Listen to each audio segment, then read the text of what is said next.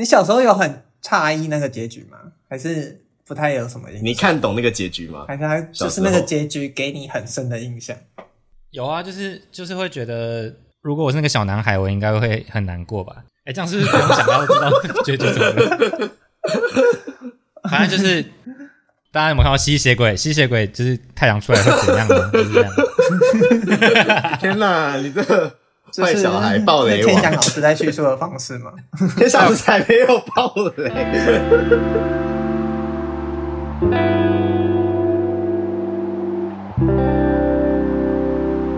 欢迎收听《世界尽头深夜酒馆》，我是立维。那我们这一集呢，邀请了我认识的学长还有我的前同事，他们都是在南艺动画所算是人才辈出、人才济济，都是我很崇拜的人啊。他们最近都刚好有片正在全台湾算是巡回吧，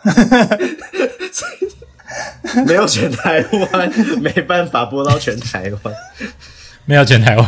大家如果听完这一集，可以就是如果场次还在的话，欢迎大家去找他们多做交流。我们这一集要聊的呢是、呃、我请他们开了他们自己的短片清单，五部加额外的五部，那算是他们就是我们想要来一起来讨论那些我们平常可能不会聊的短片，因为我们觉得好像很多人都在聊长片，但是短片有时候我觉得有它自属于它自己的一种魅力，也有属于它自己的一种呃独特的结构跟叙事方式。那不管是动画纪录片，我们今天大家选的片单里面都涵盖了各种各样的类型。那我们先欢迎我们第一位来宾，也是我先认识的永杰。嗨，大家好，我是永杰。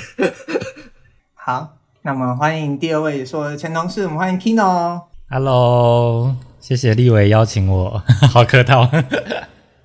那这两位呢，目前现在都是呃在我们的南艺动画所就读，对不对？算是吧，算是。那请问我们所声称还过得好吗？还过得好吗？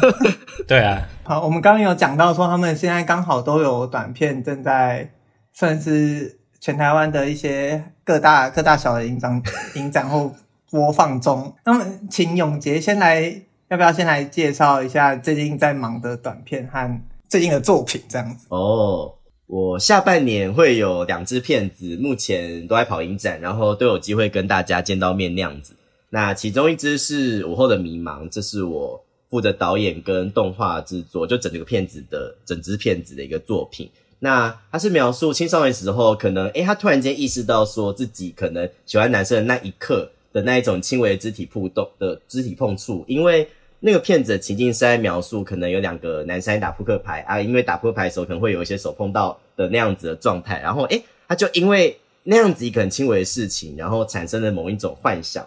是一个这样子一个很小品的故事。然后在做这一支的时候，因为其实同时想要练习手绘，又同时想要练习以往在学习，因为大学是学实拍的，练习实拍那种东西，所以就试着透过把手绘的物件、手绘的纸片放到那个空间里面去拍，然后来描述从现实跟幻想之间两个交错这样子的状态。对，那期望下半年有机会可以在一些影展跟大家见到。然后另外一支正在有机会的片子叫做 After Life， 那那个片子是我跟纪录所的导演朋友就是盛君跟若仪他们合作的片子，因为那一支片子运用到了动画的转描技法，那它其实是在描述一名造木师。那他们原本拍摄那个造生前就有拍摄那个造木师，只是后来造木师过世之后，他们就在想说，诶，那有没有什么方式就是可以来建构这个造木师的影片，有点像是可能可以给那个家属做纪念那样子。所以，可是因为我们拍摄的时候，就是因为那个招募师已经过世了，所以他们后来就想要做一个尝试是，那如果我们可以拿就是之前拍摄的东西，然后跟动画的东西，然后就是我们透过演员演出，然后把它画成动画，把它把这个动的东西跟静的东西对比后是一个什么样的状态去做一个实验。那那个片子在今年的金穗奖已经有播过了，所以很期望它接下来还有机会可以再被大家看到这样子，所以这个是我下半年可能会就是有机会跟大家看到两支片子。然后我自己在做的片子，现在在做的毕业制作的话，其实也是在梳理自己过往的嗯过往的感情经验，它会变成有一点像是混合不同形式的私电影，然后它也是会从我前一支午后的迷茫那个片子出发，从这个片子出发去延伸，然后透过一个我想描述一个动画导演跟他动画角色在对话的时候，然后去梳理那个过往的感情状态，所以会是一个在故事的范围跟形式上来讲可能都会比较复杂一点的东西，也算是一个挑战看看吧。对对对，所以这是目前正在进行的几个东西这样。我刚就是听到那个永杰默默的就把在金穗奖播过的这件事就是讲出来、啊、没有那是可是你刚刚本来想还想说要什么要什么时候 cue 这一点，然后发现哎，永杰讲出来了好，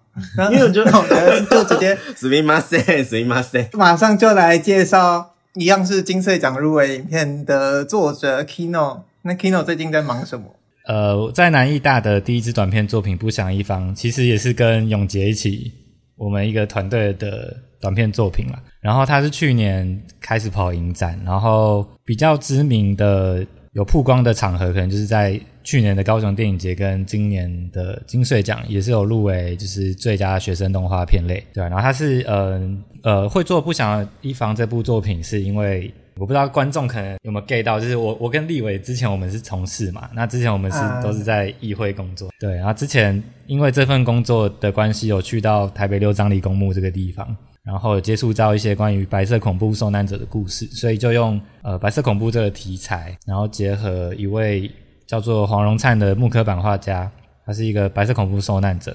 用这样的故事背景去创作了一支短片。那为什么叫不祥一方，也是因为在六张犁公墓那个地方有很多就是没有名字的墓碑，就是用这样子的视觉意象去发发展成一支短片作品。那之后不知道还有没有机会在那个国内跟大家影展上见面啦，虽然我有传到 YouTube 上面，但因为之后我我目前还有在跑一些影展，所以有可能会再撤下来这样。截至录影的此时为止，大家现在在 YouTube 查不祥的一方，不祥就是那个不是那个很不好的那个不祥哦，就是父母不祥的那个不祥。对，就大家现在在 YouTube 查这个片名，目前是有全片在放在上面的。对，然后现在在忙的话，下一支也是就跟永杰一样，因为我们其实是南艺大的同班同学啊，那现在也是在做毕业制作。那我的毕业制作是在做有关流浪汉的这个议题的故事啦，但因为现在也还刚开始发展的作品，所以对对，所以就是片名或什么的就还。就是未定中，所以就希望大家可以持续关注，对吧？但因为我我自己最近可能也有别的别的企划，别的一些事情也在进行，所以我也不知道这个下一支片子何时可以跟大家见面，可能遥遥无期。希望是在三年内会发生。也是我的本科本行啦，也是跟动画有关的一些企划，是跟呃一些公部门有关的，对。所以如果这个计划有进行的话，就。毕业制作可能不会那么快完成可能会被老师揍不会啦，因为我下一支要做也是至少要做两年啦、啊、因为我前一支片就做一年半到两年，所以下一支我看应该下一支更长耶、欸、下一支可能会到十分钟耶、欸、可能啦我不知道，但反正就是做起来一定会比前一支久嘛，对，所以我就是一个放宽心、嗯、对啊，其实动画真的要做很久，真的是要好几年的累积啦，就是跟拍片一样嘛、嗯，就是你如果认真做一支片子，应该没有没有个几年是做做不来的，所以就是有影展有作品在影展跑，真的非常珍贵。对，因为每一张都画很久，请大家在影展看到的时候稍微编小力一点点。对，因为画得很辛苦。哎、欸，我想问哎、欸，就是你们都这样讲了，我有点好奇说，说像动画研究所这种呃科系或系所，他们给你的、嗯、就是在动画上面的帮助啊，或者是你们自己在做动画上面，你们会觉得说。在这边你们学到最多的东西，或你们觉得收获最大的那个那个点是什么？还有想问就是大家的毕业制作都会做到两年吗？哦，我们先请从那个动画科班上来的奇诺同学来分享一下因为我的确也蛮好奇说就是养套杀不是养套杀就是我记得我之前已经有跟你聊过吧，就是因为我们其实真的还蛮好奇说是诶、欸、你本来就是动画科班出来出来的，那你等于而且你技术本来就已经蛮好的，那来研究所目的是什么啊？就借由这个机会来分享一下灵魂拷问，你是灵魂拷问，是教授在面试。没有啦，我我我自己大学的时候是北艺大的嘛，这也是动画系。然后我觉得北艺大就是大家还蛮重视那个，当然也会重视那个你的故事啊，但呃，北艺也是一个很注重你的个人风格的教学的地方。但是因为我们的教学方式就是比较偏美式动画，然后比较属于在打你的一些基础，因为可能。大学是这样啊，就是跟研究所的差别，大学跟大家对于动画甚至绘画的涉略都更少，所以大学我们主要一些课程还是在打一些你画绘画动画能力啊，美术啊，分镜啊，镜头语言那种的。所以就是像我大学那科系就很重视你的基本功，然后就是那些分镜啊，动态画画得好不好。那南艺大这边我觉得相对是一个比较就是比较自由的环境啦，对，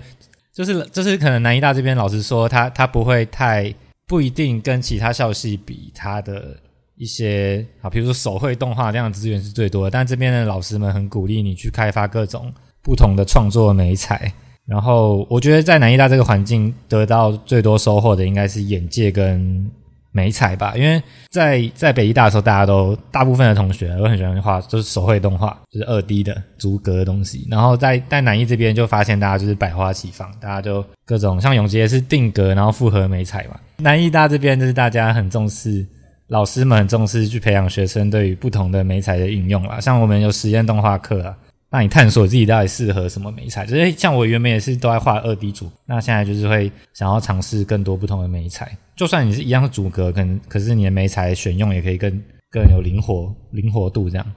对，大 概, 大概是这样。那我们请从实拍的广电系上来的永杰分享一下。哎呀，对，因为我大学、啊、跟, 跟大家说一下，我跟永杰也是学长学弟的关系呀、啊。对，因为我大学跟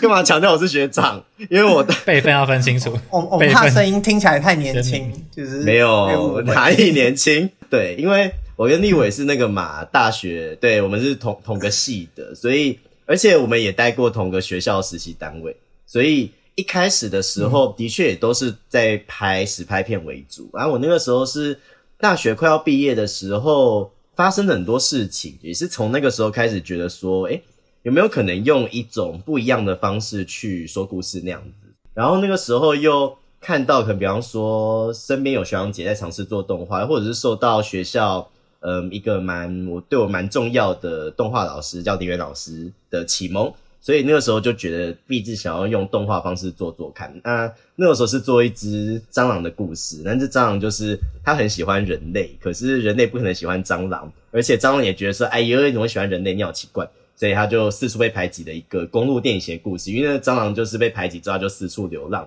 想要寻找依赖那样子。那做完这支作品之后，我就也是做了，就是就是有点像动画或动态设计的接案做一阵子。可是做一做之后就，就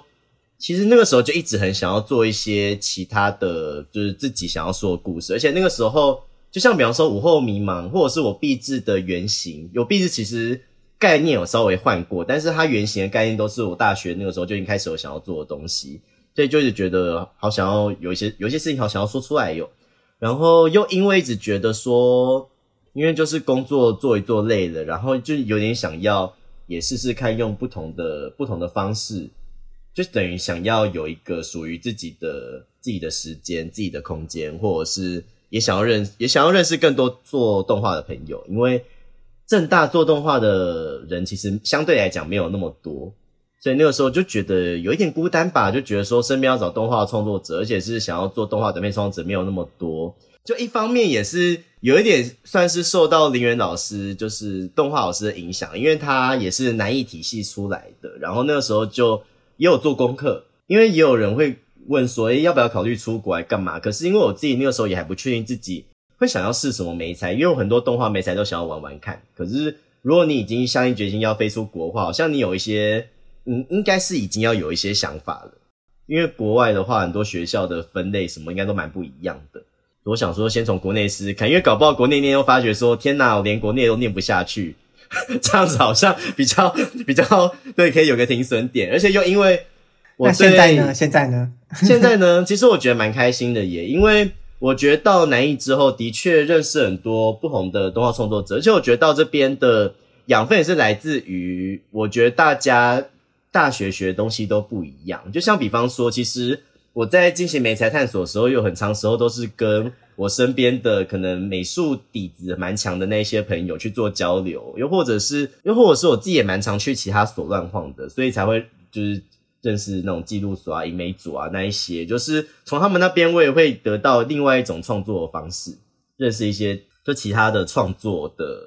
的方向那一些，所以就觉得说其实我到这边来还蛮开心的。虽然说我们现在学校可能实作类课程变得相对来讲少一点，因为毕竟有老师飞走嘛，对，可是我觉得对我而言就是收获最多的还是在跟同学之间的交流跟互动，而且因为我自己平常会待在研究室里面，研究室里面就是每天都一定会有人会在那边做东西，然后你就会可能很常可以跟他们交流互动或是什么的，我觉得那个感觉蛮温馨的。而且那一个我之前在做在做 After Life 那一支作品的时候也是也是很幸运，因为我我是在我是我主要是在研究室里面，所以那个时候画不完的时候你还可以找到人跟你一起分工，就是一个我觉得那是一个很好的很好的创很好做东西创作的感觉。对，然后老师部分也收获蛮多的，因为像我自己指导老师本身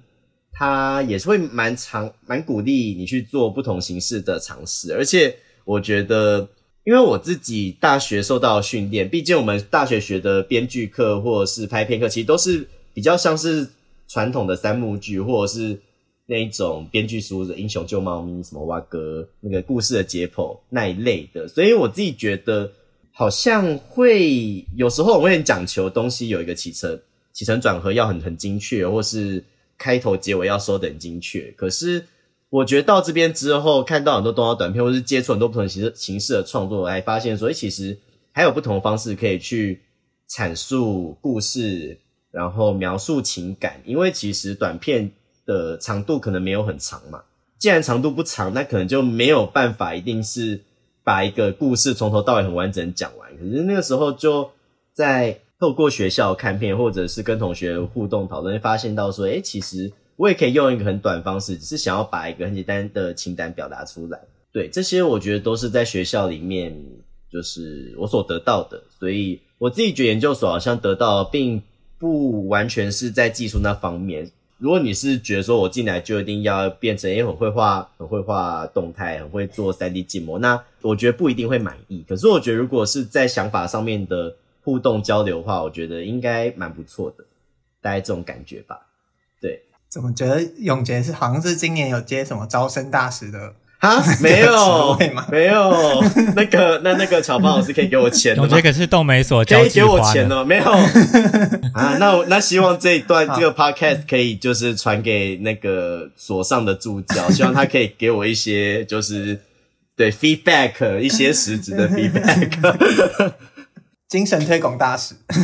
不要，我想要一些实质的回馈啊！所以听起来很官腔吗？但我是爱看破音，但我是真的很真心的觉得说到那边之后收获蛮多，所以对啊也可以认识就是 Kino 大大嘛，对不对？差一点把本名讲出来，对，没有，从这边就开始官腔了毕竟没有我我是不良的榜样，我都会是不良的一方好，我跟观众介绍一下我们今天这个企划是我请这两位就是那个正在就是从事动画方面相关呃，不管是系所也好科系或工作也好的两位我很敬佩的人，就是请他们提出了五加五，那这个五呢就是指我是请他们提出来他们那个对他们来说影响很大或者是他们觉得一定要看的 top 五， 那再加五就是指他们我们可能会没时间聊到的 plus 五 这样子，因为每一个人这样都有十部，所以我们三个人加起来就是三十部，那我们会分成预计是分成两集啦，我们会分成两集，那我们来好好的介绍这些作品，因为我们觉得我自己觉得我自己觉得在短片的叙事不管是媒材成成就或者是各种都有不输给长片的地方。那我们现在先第一个我们就来介绍 Kino 的片单，那 Kino 片单呢首先它的 Top 五，那它的第一部是二零一七年的短片 There's a Man in the Woods， 第二部是 Airy Me Airy Me 对啊，这是 Airy Me 前面那个是乐团的名字，片名是 二零一三年的算是 M V，那第三部是一九八二年的动画短片 The Snowman， 第四部是一九九九年的他与他的猫、啊、他与他的猫他与他的猫，第五部是 Recycle 二零一四年的纪录实验短片。那 Kino 的 Plus 五 第一部是 B Y D I O， 呃，这是二零一二年的短片，根据维基百科的发音它旁边我不会念贝朵贝朵 B Y D I O 把 Google 小姐叫出来贝朵。第二部是三六五 one year, one film, one second a day 二零一三年的短片和算是紧急吧。那第三部是二零一一年的 Paula， 第四部是二零二二年的你谁，第十部第十部是余韵的二零一五年的余韵 M V， 这首歌叫都是因为在夜里听巴哈的旋律害的。哦、其实蛮蛮好奇 Kino 开这么多片单，因为他的风格蛮蛮不一样的，就是我我自己觉得啊，也是 Kino 有没有想要先聊哪一部呢？其实我短片没有，可能比如说没有像永杰看那么多一些，就是然后又又想说我是念动画所以我是实拍的可能推比较少，主要就是动画，然后甚至有一些 M V 的作品。那就是 Top 五 部分，我想要先推荐一部对我可能影响最深也是我最早看过的一部短片，就是呃 The Snowman， 然后这部是它是一个英国动画短片，但它其实片长有二十大概二十六分钟吧，它是一个一支英国的动画短片。然后会会接触到这个是它其实它有一个是绘本啦，然后它它也是一个就逐格动画短片，然后它其实是我小时候我忘记是我可能哪个亲戚啊，然后就是带 D V D 给我看，然后小时候就看到这部片。它其实你用现在眼光看还是超强，因为它是整部片都是用色铅笔画制就是制成就是画成的逐格动画，所以它这样整整部可能就几上千张了吧，是一个非常庞大的工程。因为它的那个它的它是有点那种粉彩色铅笔的感觉，其实它的画风非常细腻，然后它的故事我觉得也蛮感人。它就在讲一个小男孩，就是他堆了一个雪人，然后那个雪人就活过来，然后他就是有一个晚上的时间跟那个雪人一起一起度过，那雪人还会飞，就带他飞去找圣诞老人啊，然后参加一些雪人们的一些 party 聚会，然后聚会对，然后他故事结尾就是天亮之前，然后然后所以要所以会把结局爆出来。带小男孩，虽然我看过。我我觉得他可以怎么办？要用一个就像那个就像文天祥老师在推片一样，你要用一个好像有讲到但是很暧昧，因为你这样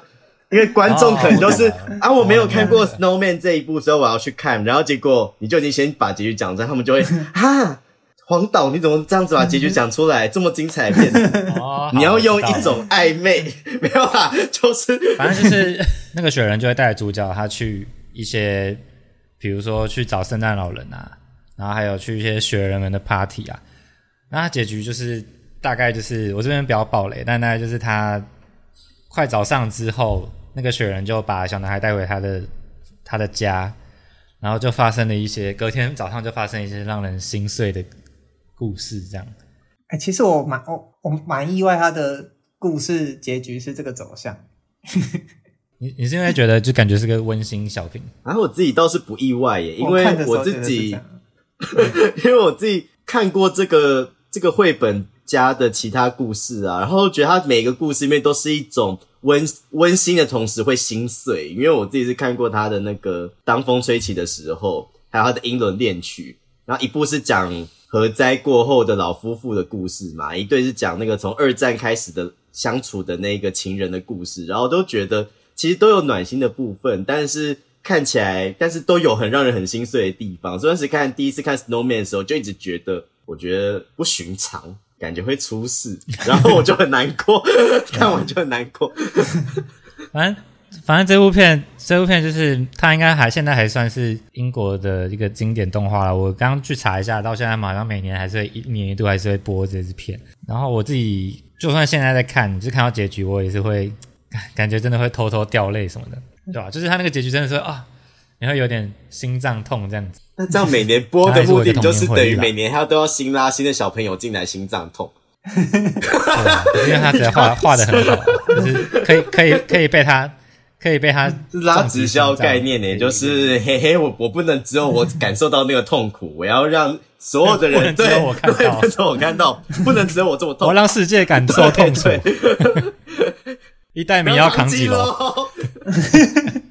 你小时候有很诧异那个结局吗？还是不太有什么印象？你看懂那个结局吗？还是他就是那个结局给你很深的印象？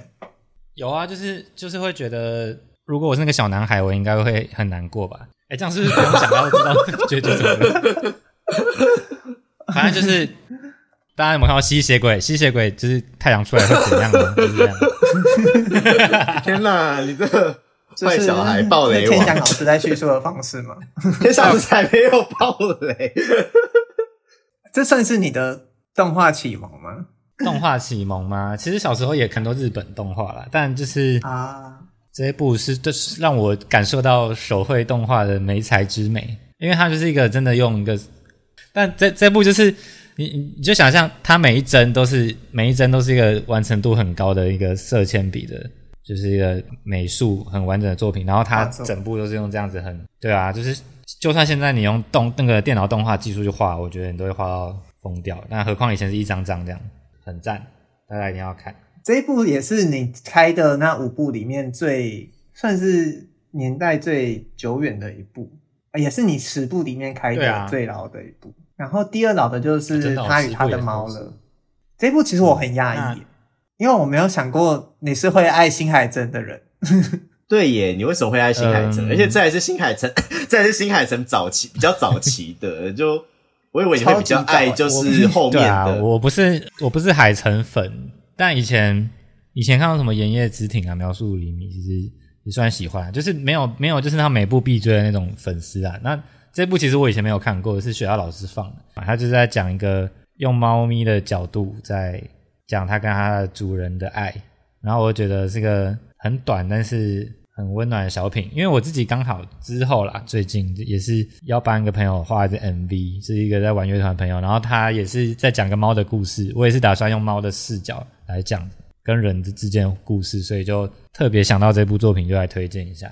我新海诚片子最喜欢的是盐业之庭，然后其他的我都就是其实角控就是该怎么讲，因为他的角色里面有一些其实很不很不讨人喜欢的地方，但是那些不讨人喜欢的地方有时候其实对于某些人而言那个东西是很珍贵的，因为就像我觉得那个不讨人喜欢的地方有某种程度上其实很像是人会做的选择，但就是因为那那个样子，所以有时候反而好像让人觉得不太对。但我自己我自己是属于那一种，就算不喜欢看那个导演片子，我还是一直看的那一种人。所以新海诚的也是很认真把它追完的。对啊，那那诶、欸、那信伟知道说这一部《他和他的猫》有人把它拍成电视剧吗？电视剧动画？我知道还有新版啊，可是我新版其实也是之前那个拉卡，就是我们老师有稍微播，但我没有整个看完啦，但我还是比较诶、欸、那一个四集加起来才二十 二十多分钟而已，它就是个。好像有看完，好像有看完。因为我觉得有趣的是，它其实一样，它其实是借用这个概念，但是它试图去，因为新海诚原本的那个作品，我觉得它它的诗意性比较重，就是因为它是透过猫的口白去阐述，其实我们对于那个女女主角本身到底是什么样的状态，猫本身，诶，为什么会捡到猫啊？猫跟女主角相处啊，女主角是做什么职业什么这些东西，它都比较没有描述嘛，主要是在描述那个猫跟女主角互动的。就他对女主角那个感觉，然后就觉得电视剧版把那一些东西把它填入进去，就变成我自己觉得有趣有趣在说，好像因为电视剧版其实加起来也也是一个短片的片长，然后就可以想象成是同一个概念，但是用不同的方式诠释的话会是一个什么样。我其实看这一部看到后面、啊、我自己觉得我我不知道，我突然那时候看到结尾的时候冒出一个想法，他和他的猫会不会他的猫才是那个女主人，然后他是那只猫？我那时候是这样想的，就是那个视角是不是其实可以完全反过来？我是看了当下有这个想法哦，但是我那时候看的时候还是觉得有一点点，看完之后还是觉得好，那下一部新海诚我再努力，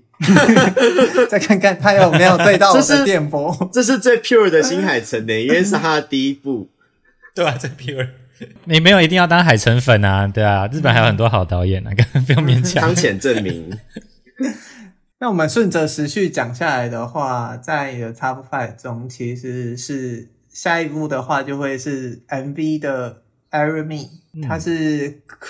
Kush 这个这个乐团。其实因为我之前有一段时间就蛮爱听 J-Pop， 然后就无意间有看到这支 M V 啦。那我不知道你们有看完他的这个 M V， 他其实就是一个，他歌词就轻飘飘的，然后 Airy Me 就大概就是说像在空气一般轻飘的我这样子。然后他就是在讲说一个在一个类似像诊所嘛，然后有一个少女她他其实后他后面有点那种克苏鲁神话的感觉，就是后面有点后面那发展我吓到。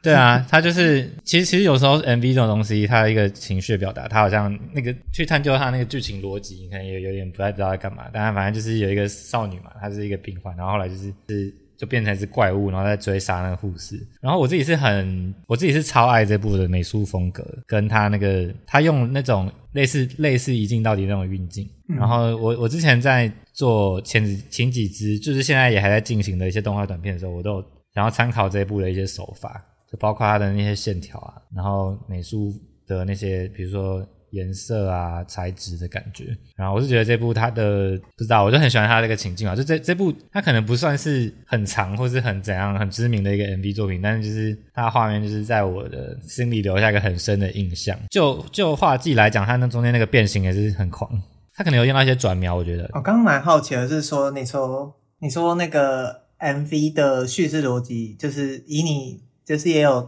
接过不少 M V 的案子，你自己看，你在发想一个 M V 的时候啊，没有没有、嗯、有啦有啦，你你自己觉得你会比较更注重于一个氛围感吗？氛围氛围感吧，对啊，所以 M V 它就是它不是只是它的画面，就是你照我们平常做的这样叙事短片、啊、M V 它就是你要跟着那个歌词走。可是其实像 M V 为什么会啊，就拿在台湾来讲，为什么这这可能五年来十年来会比较蓬勃，是因为 M V 是一个很适合用一些动态影像嘛，像现在很流行的说 N G， 就是它有时候不一定是像我们传统的话用逐格绘画，也也不一定要有这种很线性的叙事，它就是你的歌词和画面那个是搭调，然后那个氛围是情境有出来就好了，对啊，所以它不一定要是一个完整的故事啦。然后我也觉得像 Airy Me 这作品，就是你就会觉得 它, 它除了中间那段剧情，它还是有一个剧情啊，就是一个很猎奇那怪物在追可是我觉得它的它整个美术风格是很梦幻的，但不知道为什么看完会有点感人的感觉。对啊，好，我也不是 M V 高手了，对啊，只是我是很喜欢这部作品。我其实看完之后，我不知道永杰看完的那个想法是什么，但我自己看完之后想到的是手冢治虫的 jump, jumping， 就是也是有第一视角出发、嗯哦、有点手冢的感觉，嗯嗯，然后因为他又全手绘嘛，然后又有种第一视角，然后就场景一直在变一直在变，那他深入的场景也很特殊。我自己那时候第一个想到是给我这个印象。那我不知道永杰看完之后是也有被这首歌这个 M V 的画面给吓到吗？还是诶、欸，因为我自己很喜欢那个George Westbell 的那个动画导演的风格，就是他在画面上面会运用很多旋转式的方式去做空间的变形跟转场，所以一开始的那个那个状态我就有惊艳到我，然后到后来病床那个，但是但是因为他那个切换切换的是一下子空间一下子病床上面的东西，然后后面又变成了克苏鲁那个东西，所以其实但是我自己会我自己想到的，我当然不是以那个理解故事的状态，但是我自己想到的确是某一种，就是可能那是一种在生病或是在一种精神情绪上某一种状态，可能他遇到什么，后来有透过某一些某一些媒介，他得到某一种安慰，所以我那个时候其实是有被这样子的感觉有被打动到。但是你要我讲什么，我也是不太确定他到底在讲什么东西。那对，然后我也很喜欢他的这个风格，就是运用了很铅笔，而且因为它中间有穿插有穿插某一些镜头的那个铅笔画出来的方式有点不太一样，就会觉得说诶、欸、其实看起来应该就我会觉得说以 M V 的逻辑来讲，其实搞不好混合了不很不同的时间线还是错乱的时序来干嘛，但我觉得那个也不重要。可是我自己是很很享受在它这一个美术的风格跟那一个好像你要给予对方一点安慰的这一种状态，大概像这样啦，对啊、哦，我自己也不会用太逻辑的方式、哦、这部就是我我是爱他的，这是美术风格爱到，反正永杰应该有看过我，因为我们学校都会有必制的提报嘛，就是有啊，我有猜到你一定是因为这部的美术很好看所以推这一部。对啊，我我是因为这部的美术让我到我很想要试着，因为他大家去你去你们去看他那个他那个线条，他他不是单纯什么黑线什么的，他、嗯、他的那个他用了一个会一直变色的那种线条的处理方式，然后我觉得那真的很梦幻，然后我就是很喜欢他的这种调性，所以我现在也在研究它到底是怎么做出这种动态感的。它几乎在线的变换上就是是是不同颜色的，然后又去把它做得很，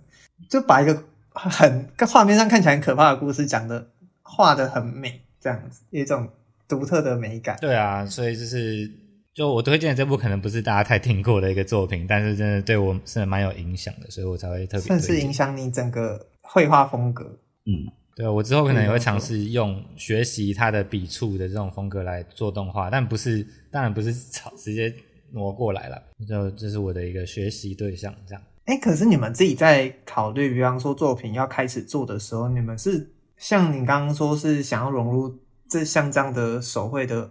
那个线条的风格，你们是怎么决定要怎么去就是选择素材或选择形式选择媒介的？我我可以讲一讲一下，就是我接下来要做的那部就是他在讲流浪汉的短片嘛，然后呃，因为流浪汉就是大家能知道他们住在路边，然后他们都会睡在纸箱上面什么的，所以我是其实是有想要结合媒材跟美术风格这件事情，就是我这部短片想要用纸箱的那个牛皮纸作为一个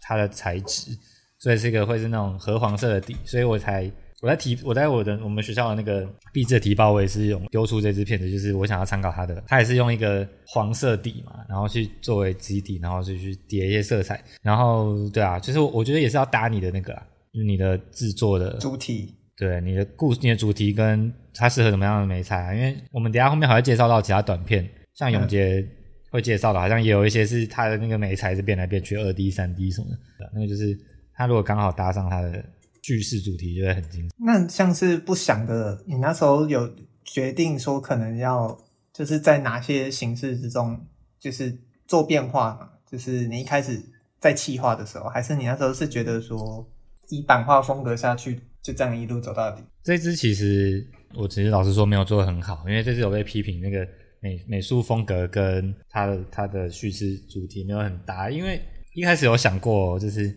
因为那个叙叙事的那个对象他是一个版画家嘛，那我是用版画来做整个作品的美术，但后来其实他不是用我不是用版画，就是后来是用有点啊用各种笔刷什么的去叠，但其实你如果是要像那种木刻版画，应该是那种还会有版画的刻痕，然后很彻底的那种黑白。对，然后后来我没有用这种方式，第一个是我没有很擅长用这种方式做，然后对我不是很会画这种版画的风格，所以后来就是造一个，我那个时候没有想太多，你看那个时候还刚进南艺嘛，对不对？所以我也还在学习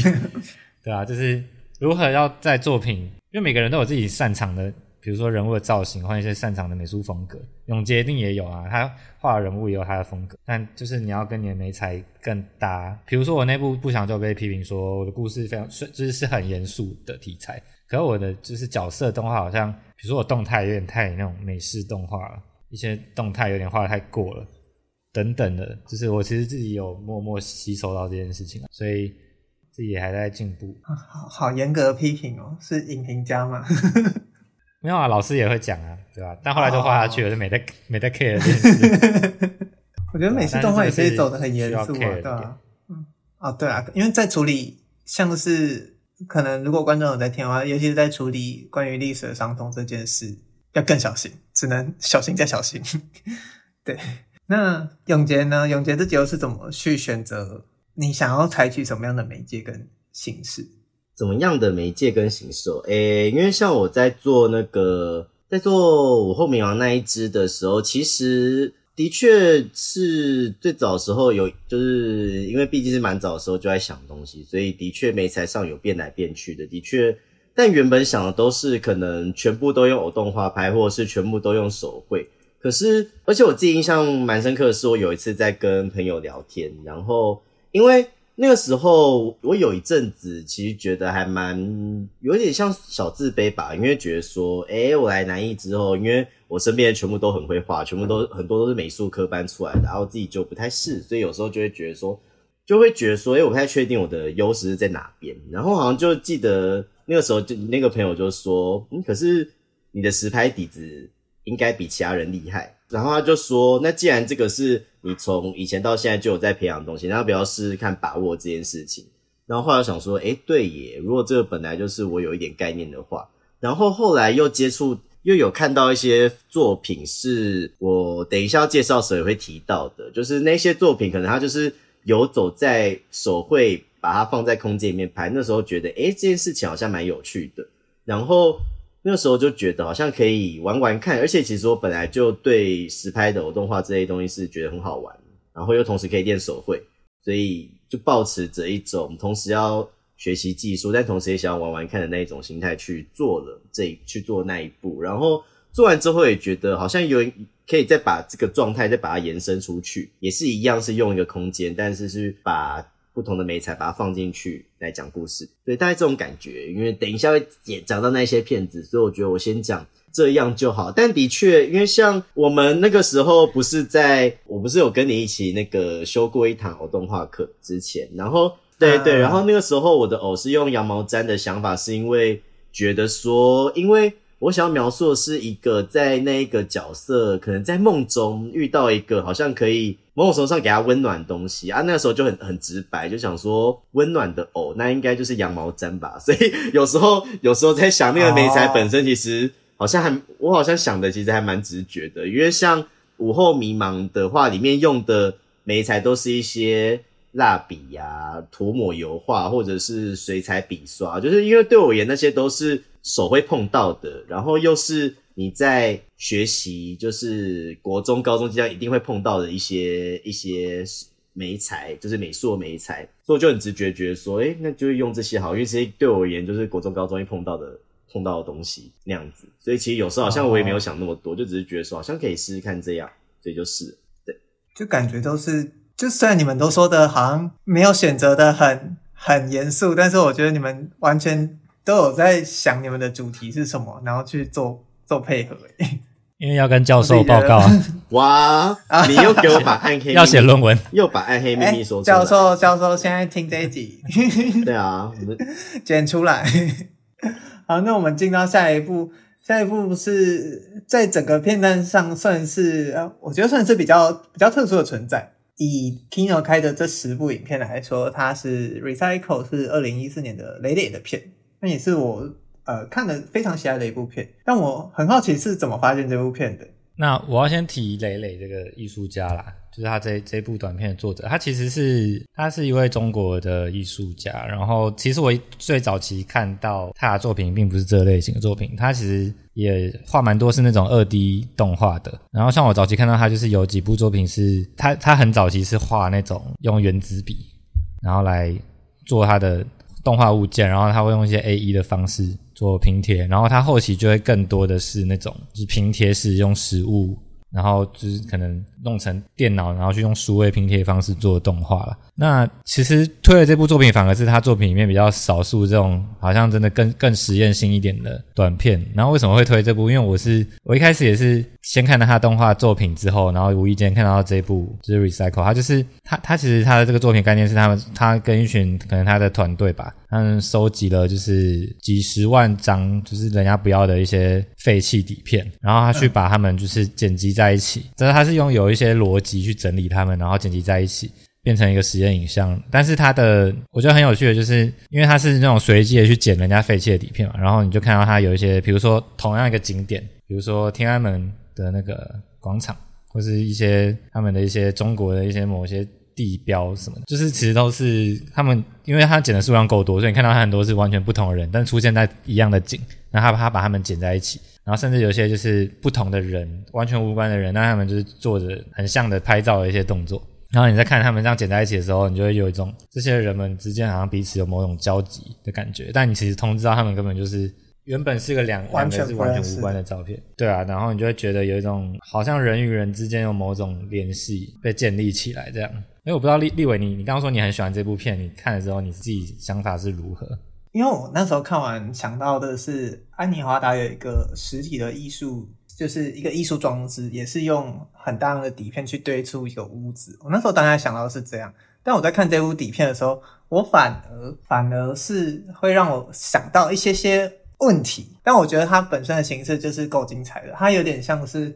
就是它的剪辑手法有点像是后面永杰的补充补充影片啊、呃、The Five Minute Museum, Museum、嗯的那种快速的快速的手法。然后我也想到是有一年金马的形象动画也是有类似的这个风格，我不知道我忘记是哪一年的，反正就是大概去年前年吧，就是用底片大量去堆叠出来大家的照片。但其实他给我一个很，我不知道我当下可能是又是因为在中国，又是因为在天安门的这个这么这么建筑象征的东西前面，我就会思考到几个问题。但我不知道这是不是你们有思考过的，我觉得很有趣，是我自己觉得啊，是第一个是这是大家不要的底片，但是不要的东西是艺术家可以拿来创作的东西嘛？我不要的东西是我不想给人看的东西，但是它是可以被这样运用的嘛？其实我我那时候有想到的是这个问题，我如果丢掉，其实代表是搞不好里面是有我不好的回忆，里面有我不想给人看的，或者是不想公开在这个世界上的东西，那它是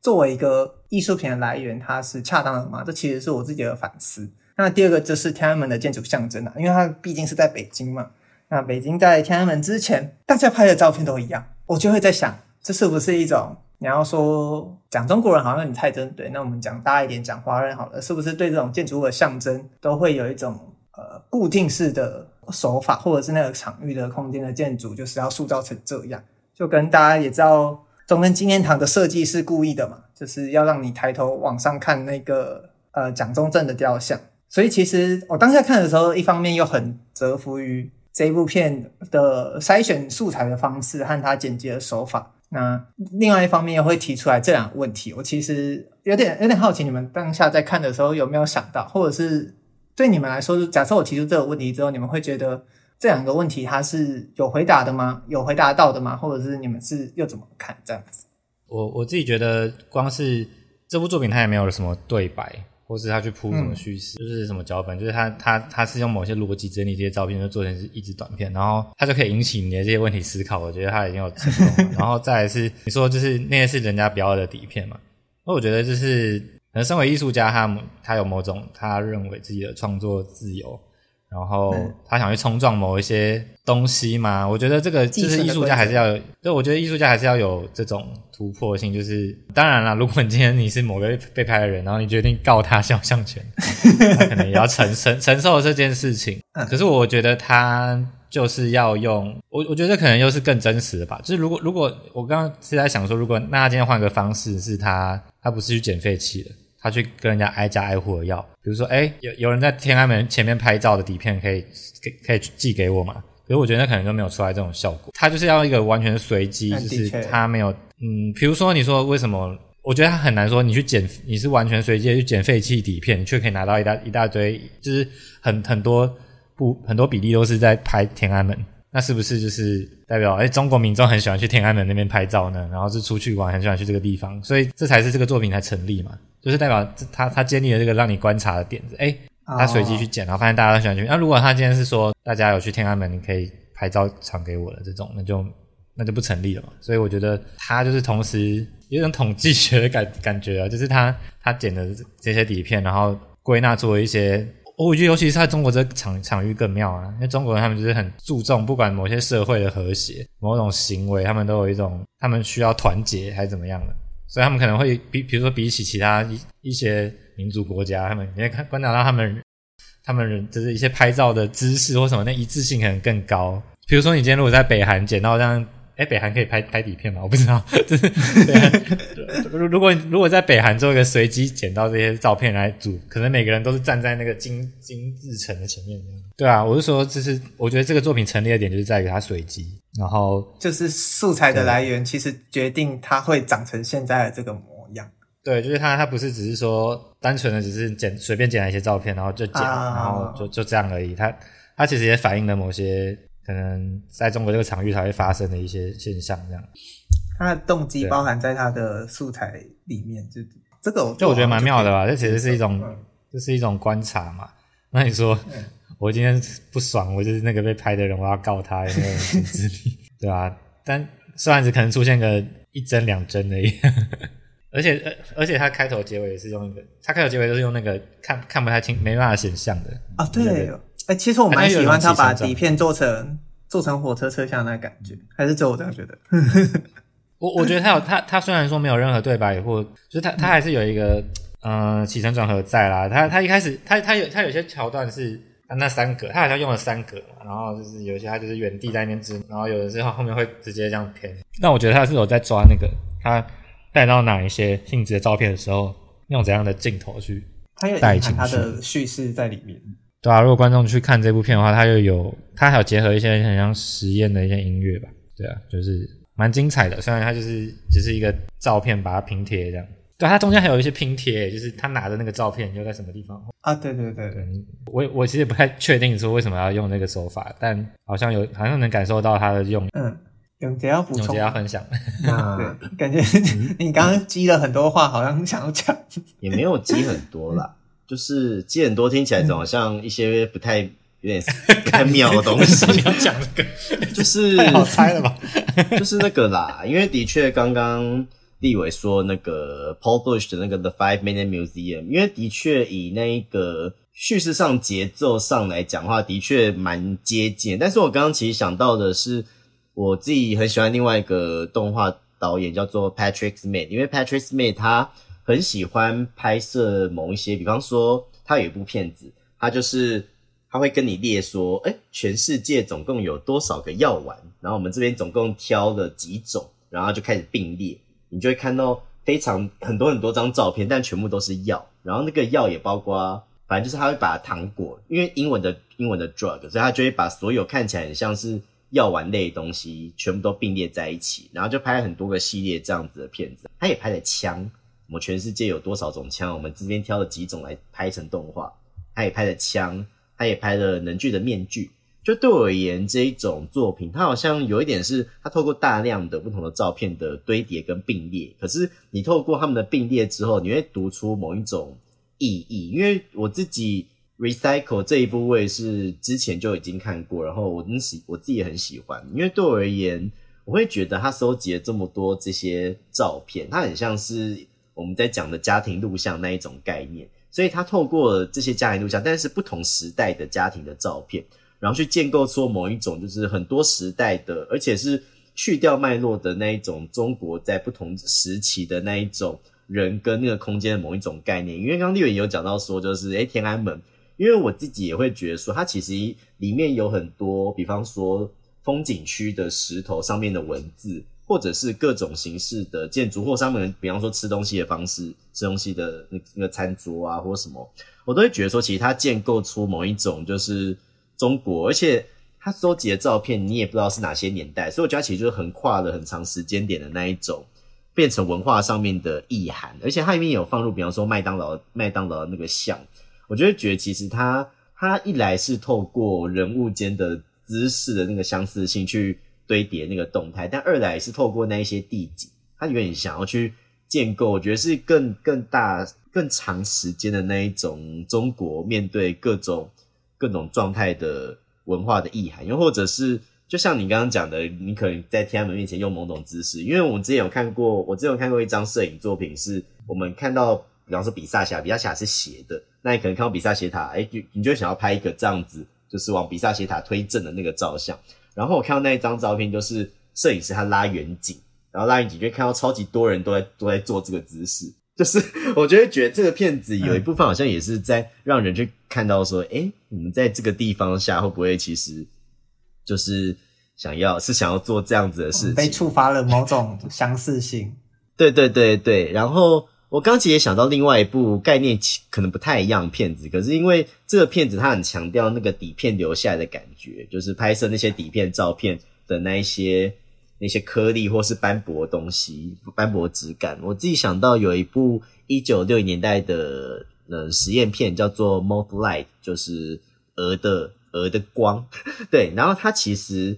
你看你如果去看那一部片子，你看到会是很多斑驳的完全不懂在干嘛的影像，但是它的做法其实是它在底片上面把昆虫的翅膀啊昆虫的脚啊或者是植物把它直接贴在底片上，然后就把那个底片直接拿去扫成影像，所以等于他没有让底片去经过摄影机拍摄的过程，他只是透过在底片上去贴那些东西去产生影像。那你看到就会是像那个 Recycle 一样是一个机械式的然后不明所以的那样子的画面的节奏拼贴。可是我自己会觉得诶这件事情还蛮有趣的，就是透过不同地方产生的那个静态影像所产生的动画，这件事情我觉得蛮有趣的。不而且我觉得 Recycle 的声音做的真的很棒，就是那个很像机械的实验性的那一种声音。因为像我刚刚讲那个 Mothlight 它是默片，它没有声音，然后我就会觉得画面很好看，可好像少了什么。而、啊、Recycle 因为它跟那个声音的搭配配得蛮好的，我自己就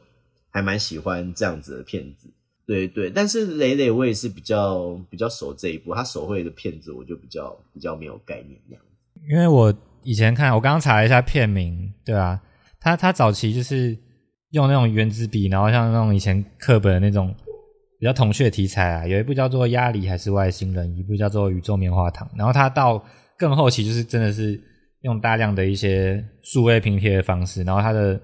美术风格也非常缤纷啊。然后他还有一个特色是他很喜欢在他作品里面放一些就是他自己配音的一些口白，就是他很喜欢自己，对，然后所以像我像我个人也是现在作品中也是用很多放口白这种形式，所以我觉得大家也可以关注一下蕾蕾这一位动画师，他现在是现在还蛮新后期。其实刚刚在有觉在底片的时候我就想到你刚刚在讲的好像就是蒙太奇耶我现在要开始只是想说这就是蒙太奇吗对，我刚刚想到我漏回答到你一个问题啦、啊、但是因为 我, 我自己我自己有看过其他作品是透过捡拾就是人家丢弃掉不要的一些就是 D V 或者是什么底片来做成影像的，所以我自己会觉得说其实好像我自己觉得其实好像做这件事情大家我觉得比较有疑虑的地方，因为那那个是中国，我不知道这在中国丢掉的东西会不会对代表什么含义来干嘛的，所以我自己比较疑虑的应该是这个吧。但是因为我我有看到其他片子好像也是会用这种被丢弃掉的东西来收集去做素材，所以我第一时间对于这件事情的想法我真的觉得还好，而且因为它跑很快，要可以在真的那一帧里面看到自己出现在画面，实在蛮浪漫的，很像新海诚的电影。很像新海诚电影面总是让那个电车经过，然后我们就在车窗那个刹那就哦，我看到你了。其实就跟蕾蕾那个你刚刚说很像火车，对，那些分割画面很像火车，所以就很像在里面看到那一格，诶，这是我的照片耶、哦、其实很动人耶，因为那个照片是我不要，然后可能就会在里面看到我。我觉得他至少没有，对啊，对，他至少没有没有说用这个照片去自顾自的去衍生或帮你去脉络去讲其他事情嘛，他就是只是把它放进去，然后他没有任何解释，所以我是觉得还好啦，就是他他他没有太跨越那条线。你刚刚在讲说蕾蕾那部片有很多口白，其实你选的不少片也是就是蛮多，就包括新海诚他和他的猫，然后那个就是你的最后一部就是 There's a Man in the Woods 也是用口白、嗯、There's a Man in the Woods 是、哦、我看完哇好震撼哦它是传统叙事的短片，但是我很喜欢，可能就我有点吃这一套吧。嗯，那他好像是 K O L 的学生壁纸，这个也是忘记几年前看到啦，我记得他是一个学生壁纸。然后我我自己就是很喜欢那种前后呼应的那种叙事方式。然后我真的觉得他的啊，这个这个作品是不是也不适合爆雷？反正他就是他作品就是在讲说。在一个学校，然后主角是一个老师嘛，然后他就是他他从他的角度去叙叙事说，有一天他的学生就是反映说，学校前面的树林里面有个男人，然后这件事情就是、嗯、呃闹得人心惶惶，但到底有没有那个男人呢？就是其实可能是没有，但是就是大家一直以讹传讹，然后就是因为学生们就一直跟家长说这件事情，然后到最后老师就是被学校什么质疑，就是自己没有扮演好老师的角色嘛。然后后来就是那个老师就逐渐的产生一些心魔，他就越来越被这个事情影响，然后后来就做了一些疯狂的举动。你的不爆雷都、嗯、完, 完美的不爆雷，这哪叫不爆雷？你大概只差结局的十秒钟，疯狂的举动让他爆雷，你只差最后十秒钟没有讲出来而已。对，但那十秒钟还是很震撼、啊，可以、oh. 要要去看，要去看。他, 他不能在教室跳街舞，这样算疯狂的举动吗？还蛮疯狂的、啊。搞不好最后十秒是罗卡的、啊、所以其实你已经讲完了。对啊，反正他他最后的那个结局就是扣回点题的这个故事的主题啦。啊，大家真的要去看，我真的这样爆雷可能就没就是就很无聊了。好像有一部二零一二年的电影叫《谎言的烙印》，对，我也是想到那一部。这我没看过了，这我没看过，也是类似概念吗？故事有点接近，就是在讲说一个幼儿园的教师。然后当初社会不小心也爆到另外一个雷啊，没有，我觉得就把大概念讲出来吧。反正这故事有点像，对 对, 对，就是因为那个片子就很像是嗯，好啦先不要讲好，反正就真的跟刚刚那一部有一点概念上某种程度上很像，对，就是你乍看之下好像只是小邪恶啊小纯真啊那一种小恶，可是实际上那个很小的那个东西其实可能会影响到别人，而且是会很剧烈的直接摧毁掉一个人那样子的状态。我我自己觉得这部就是就像我们现在制作在创作短片嘛，就是如何用很短的片场然后铺成一个很有后劲的这样的作品，所以我我觉得这很难啊，所以我当初就是看到这部作品然后有也有被他震撼到，就想说嗯，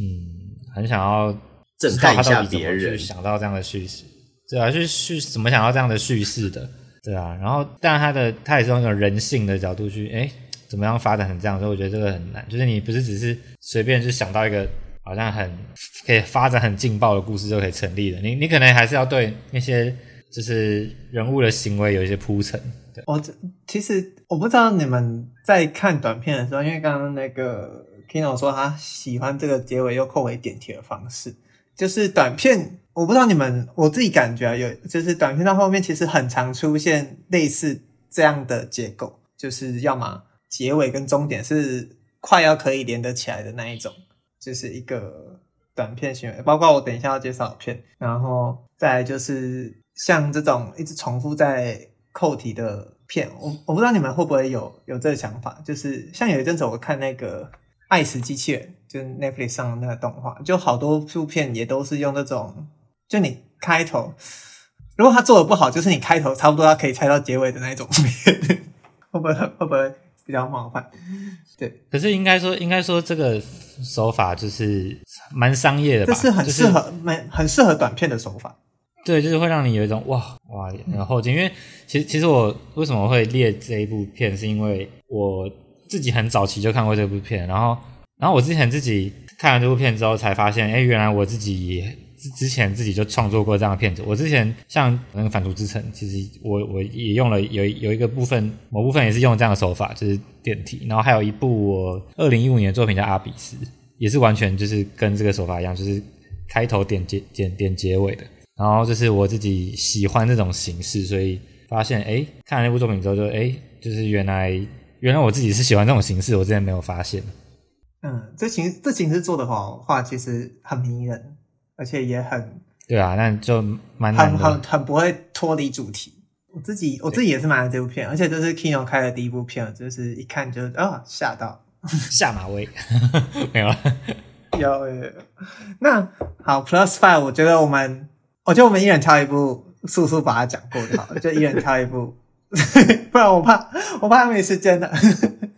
哦，所以我要挑一部我的 plus， 等你挑一部 plus。如果如果我的 plus 你没有看过，你们你们有比较好好奇哪一部想要来讲一下的吗？就是我、哦、我 我, 我选的，我我我都有看啊，我都有看、嗯，永杰都有看吗？有，我都有看。你们有觉得比较？我很喜欢 Paula， 但我很想听你选你谁的原因，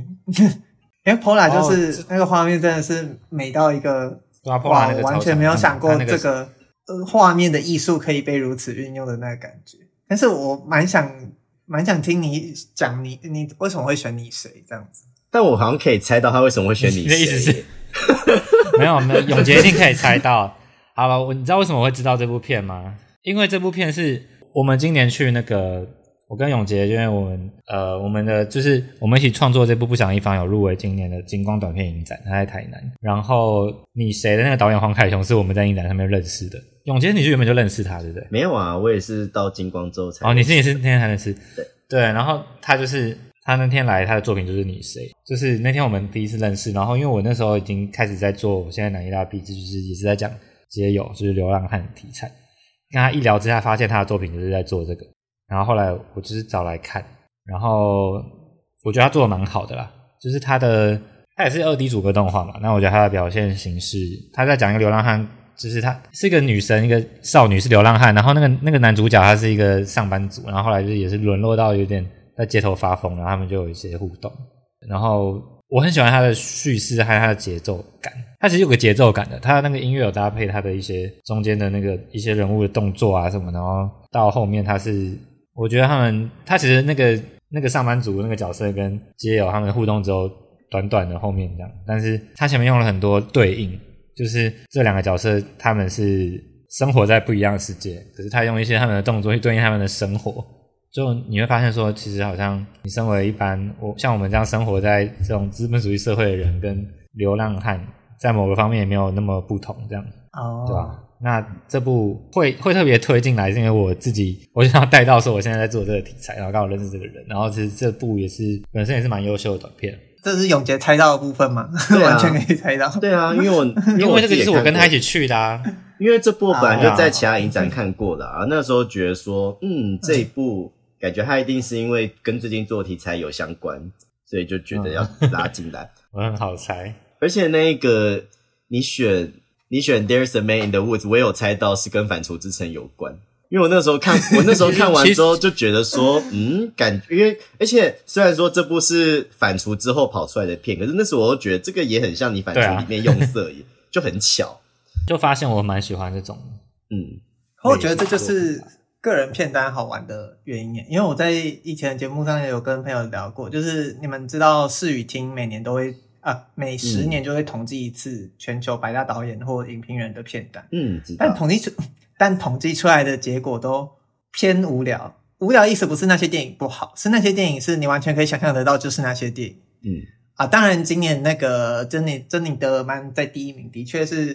的确是蛮出乎大大家的惊喜的，真的。但我我自己觉得，我喜欢看视与听的一些片单的原因是我很喜欢看个人导演选的片单，因为那个或多或少都会看得出跟他们自己作品的连结和他们个人生活经验的连结，然后又会发现很多很很酷的片子，所以才这一次也是因为这样才会想说就是好像可以看见你们的一些影子，然后他们给你的影响，我觉得这才是这种片单最有趣的部分对我来说、啊嗯欸、那我可以稍微我可以稍微快速讲嘛，因为我的我的 plus 的话就是《Blade Runner》跟《Paula》，我觉得永杰应该有看过，因为是、呃、我我看过这两部是学校老师推的，所以永杰搞不好也看过，有印象。什么加拿大电影？然后我我特别想要挑一个，你们可能觉得我挑这个很奇怪，就是就是我挑最后一个那个也是个 M V 的啦。我我简单讲就好了。对，这个就是为什么我特别挑这个，是因为我如果没有看的话，它其实是有个它它是个日本的超有名的一个乐团的、啊。余韵，然后乐团其实就是他的 M V 很多都是在日本破亿的点阅率，那这一部是反而是他们比较可能比较没听过一点，但他就是一个就刚刚说巴哈的不要再诶就是因为听了巴哈的旋律这首，他他就是如果看他的 M V 的话就很超现实主义，而且我我很喜欢他用了一个超奇怪，就是他他用那个木棍嘛还是什么，就是一个棍子然后粘了粘在自己的一些关节上面，然后用他跟好几个人偶接在一起，他就是用一个棍子，然后把自跟把自己的关节跟好几个那个人偶连接起来，然后就很酷。他那个跳舞的时候，他觉得好像有很多个他的分身的人偶在跳舞，然后我觉得他的这部的，就是以 M V 的表现手法来说，就很超现实，然后很屌啦。就是想要特别推这个，虽然他跟其他调性好像差很多。对，我大概简单带过这样。但我没有我没有想过人偶可以这样玩，是真的。对啊，我觉得今年酷的。今年有一个那个舞台剧的导演叫做那个罗伯勒帕吉，然后他刚好就有一部新的片子，因为他好像作品面是会有蛮多的一种人跟偶一起结合，那一个那个人偶就等于是另外一种自我的那一种呈现的感觉，就是那个舞台剧。今年叫做库维尔一九七五青春浪潮，他已经演完了，所以可能只能从网络上看到他的介绍。对对，然后因为我自己看到你选那个也觉得诶蛮有趣的，因为他片子里面用了很多镜子的概念，镜射嘛，自己跟那个偶就很像是他跟他自己的某一种投射，也很像是我们之前在学校应该有看过一些可能关于人跟影子相关的一些片子嘛，因为 Robbie 可能有放过，或者像哆啦 A 梦也有这种剧情啊，因为哆啦 A 梦面不是有一个桥段，有一有一个短片是那个哆啦 A 梦拿了一把剪刀，剪刀可以把人的影子剪下来，因为大雄他不想要割草。所以，对对，所以他就把自己影子弄下来之后，逼他去割草，结果他就放任影子四处跑，就后来才发现说，如果放太久的话，影子就会变成大熊，啊，大熊就变影子，所以就是一种人跟自己的那个、啊哦、那个反来反去，然后就是很像你那个 M V 里面那个人跟偶，所以他最后真的好像要跟那个女生有什么互动的时候，诶，可能他又变成了偶，或者是那个女子又变成了另外一种形体，我就会觉得那个概念诶蛮有趣的。刚只想到这个啊，特别推这个也是，就是你们可能比较少接触比较少看这种 J-pop 的 M V， 然后这一部我看过特别有趣，来特别来讲一下。嗯、有有有有趣有趣。那接下来是好，那接下来换永杰，还有要补充的吗？那我要进入我的片单了。那各位观众听到这边，有很多我们还没聊完的东西，那我们这一集就可能先暂时聊到这边，那我们下礼拜继续见。这里是世界尽头深夜酒馆，我是立伟，我是 Kino， 我是永杰，好，我们下礼拜见，拜拜，拜拜。